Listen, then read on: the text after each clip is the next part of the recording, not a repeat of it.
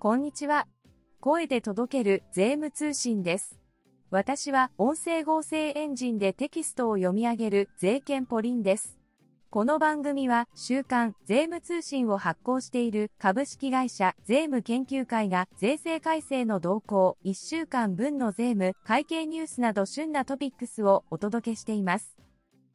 さて、今月10月23日月曜日、お昼の12時15分から45分までの30分間で第3回のミートアップを開催いたします。国税庁10分チェックでおなじみの村木先生、米津先生と一緒に実例から学ぶ税務の革新を読んでみませんか？ミートアップで取り上げる回は、週刊税務通信第3719号2022年9月12日発行の第71回横領があった場合の税務対応と、第3723号2022年10月10日発行の第72回貸し倒れ損失における法人税基本通達9の6の3、括弧1の考え方の再確認です。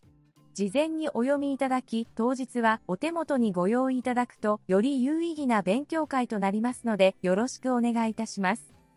ミートアップへの参加方法は概要欄もしくはスペシャルサイトからご確認ください。それでは今週の税務トピックスを確認していきましょう。10月9日発行の週刊税務通信記事の見出しです。国税庁10月の制度施行に伴いインボイス Q&A を改定。国税庁マンション評価通達を公表。特定資産の買い替え特例一定の事情により取得見込み資産以外の資産を取得した場合の届け出厚生労働省就業調整解消に向けて年収の壁の支援強化パッケージを公表。税理士森田治先生による相続によりインボイス発行事業者の事業を承継した場合などの留意点です。税理士法人高野総合会計事務所による税理士損害賠償事故例と予防対策ケーススタディ。ファイルナンバー148は、簡易課税制度選択届出書き、提出出年、提出時期の誤りです。令和5年度税制改正シリーズは、法人税法関係です。大阪勉強会グループによる実例から学ぶ税務の革新。第85回は、信託型ストックオプション問題と新規通達による株価算定です。ショーウィンドウは電動シャッターと対応年数、空き家譲渡特例と老人ホーム入居です。それでは今週の展望欄を確認しましょう。国税庁制度施行に合わせインボイス Q&A を改定全130問公表。国税庁は10月2日インボイス Q&A を改定しました。10月1日の制度施行後の法令や消費税法基本通達を反映するとともに、本市で取り上げた高速道路利用料金にかかる適格簡易請求書の保存方法を含む4問を追加通したことで、同 Q&A は合計130問に上ります。制度施行後の通達名や条文番号等を反映した改定が大半を占めており、本誌では同 Q&A の改定問いの内容を照合できる改定項目一覧表をお届けします。国税庁マンション一室の相続税評価方法を定めた個別通達を公表。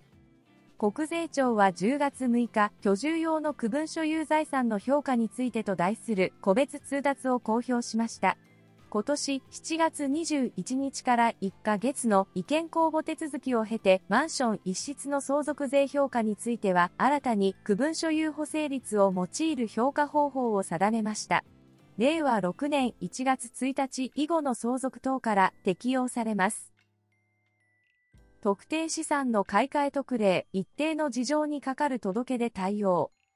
令和5年度改正により、特定資産の買い替え特例に所轄税務署長への届出要件が追加されました。